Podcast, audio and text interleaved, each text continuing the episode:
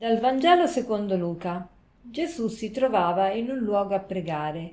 Quando ebbe finito, uno dei suoi discepoli gli disse, Signore, insegnaci a pregare, come anche Giovanni ha insegnato ai suoi discepoli.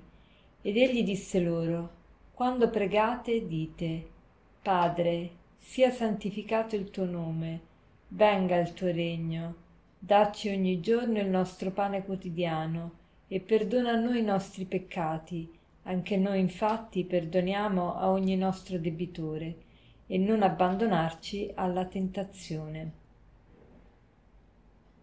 In questo brano abbiamo Gesù che insegna a pregare. E perché insegna a pregare? Perché gli viene proprio richiesto dagli apostoli, Signore, insegnaci a pregare. E perché gli apostoli lo chiedono a Gesù? Perché lo hanno visto pregare, Qui si dice infatti Gesù si trovava in un luogo a pregare. Quando ebbe finito, uno dei suoi discepoli gli disse Signore, insegnaci a pregare. Chissà che concentrazione, chissà che, come era illuminato il volto di Cristo mentre pregava, mentre era in colloquio con il Padre. Noi alle volte la nostra preghiera è un po' così distratta, sciatta, superficiale. Sicuramente la preghiera di Gesù era una preghiera che ha fatto riflettere gli apostoli tanto da, da dire a Gesù, Signore, insegnaci a pregare. Tutti vogliamo imparare a pregare perché imparare a pregare vuol dire imparare a vivere, imparare a pregare vuol dire imparare a condividere la nostra vita con la persona che ci ama più di qualunque altro, perché pregare è vivere in compagnia, Pregare è vivere in alleanza, pregare è vivere con una persona accanto, pregare è condividere la nostra vita con il Creatore, niente di meno che con il Creatore. È una cosa meravigliosa. E allora noi lo chiediamo, anche noi lo chiediamo a Gesù. Gesù insegnaci a pregare e Gesù ha insegnato la preghiera del Padre nostro che è meravigliosa. Noi siamo abituati ormai a questa preghiera e forse non ne scopriamo, non ne abbiamo ancora capito la portata, ma è una preghiera rivoluzionaria e meravigliosa. Diceva Sant'Agostino che in questa preghiera c'è tutto il Vangelo, c'è la sintesi di tutto il Vangelo e non c'è richiesta che noi possiamo fare al Signore che non sia già contenuta nella preghiera del Padre nostro. Cioè il Padre nostro comprende tutto quello che si potrebbe chiedere al Signore. Non c'è nulla al di fuori che, che, che rimanga fuori. Tutto è compreso già nella preghiera del Padre nostro. E Gesù dice, ed egli disse loro, quando pregate dite. Ecco, Gesù ci insegna come pregare e ci insegna anche le parole da dire, le parole da dire e ci insegna, diceva San Tommaso, non soltanto ci insegna a chiedere al Signore, ma ci insegna anche l'ordine in cui chiedere al Signore determinate cose, ossia non solo ci insegna che cosa è conveniente domandare, ma anche l'ordine, la gerarchia dei valori, la, proprio le cose che dobbiamo chiedere, prima le cose spirituali e poi quelle materiali. Padre, sia santificato il tuo nome, venga il tuo regno. Cioè la prima cosa che dobbiamo riconoscere è che abbiamo un Padre. Abbiamo un Padre, quindi vuol dire che non siamo soli, quindi vuol dire che non solo non siamo soli, ma siamo amati, siamo protetti.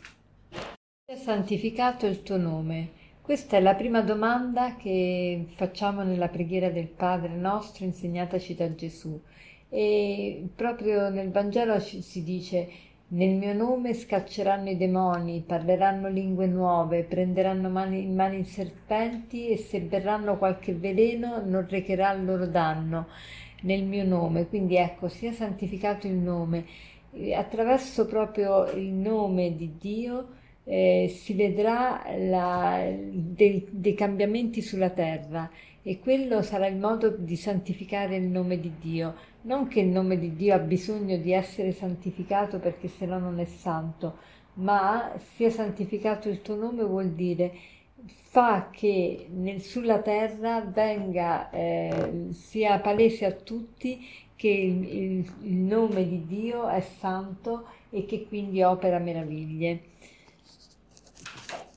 Venga il tuo regno. Potremmo obiettare, ma perché il regno di Dio non è già, Dio già non regna? Ma pensiamo all'esortazione che San Paolo ha fatto nella lettera ai Romani, non regni il peccato nel vostro corpo mortale, sì da sottomettervi ai suoi desideri. Quindi quando preghiamo che venga il regno di Dio, noi chiediamo che non regni in noi il peccato, ma regni in noi Dio. Eh, sia fatta la tua volontà come in cielo così in terra. Chiediamo in questa richiesta che, che riusciamo a compiere la volontà di Dio. E come ci riescono gli esseri celesti, così vogliamo anche noi riuscirci. Dacci il nostro pane quotidiano Ecco, qui eh, veramente il Signore ci insegna proprio la saggezza, la saggezza di domandare quello che è necessario alla vita di ogni giorno.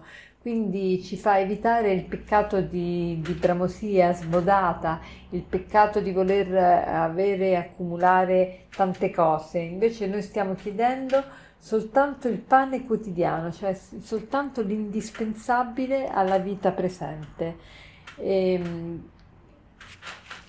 e per pane si intende sia il pane, cioè sia le cose necessarie materiali, sia le cose necessarie spirituali. E non ci rimette a noi i nostri debiti come noi li rimettiamo ai nostri debitori quindi perdonaci come noi perdoniamo, quindi se noi non perdoniamo il Signore non ci perdona, ma non perché non ci vuole perdonare, perché, perché il perdono non attecchisce in noi in quanto non abbiamo la disponibilità a perdonare gli altri. E non ci abbandonare nella tentazione eh, vuol dire fa in modo che non soccombiamo alla tentazione, cioè non chiediamo di essere liberati dalle tentazioni, ma chiediamo di saper superare le tentazioni. Ci sarebbe molto di più da dire su ogni punto, ovviamente, ma abbiamo fatto una sintesi molto veloce e mm, com- come proposito possiamo recitare il Padre Nostro diverse volte durante l'arco della giornata e possibilmente trovare dei commenti, eh, ce ne sono tanti commenti belli, anche Sant'Agostino ha fatto tanti commenta il Padre Nostro, ma tanti santi hanno commentato il Padre Nostro, quindi potete trovare dei commenti altri su internet ehm, di altri autori che vi aiuteranno sempre di più a capire questa bellissima preghiera. E per concludere vi vorrei dire questo aforisma, chi impara a pregare impara a vivere, chi impara a pregare impara a vivere. Buona giornata.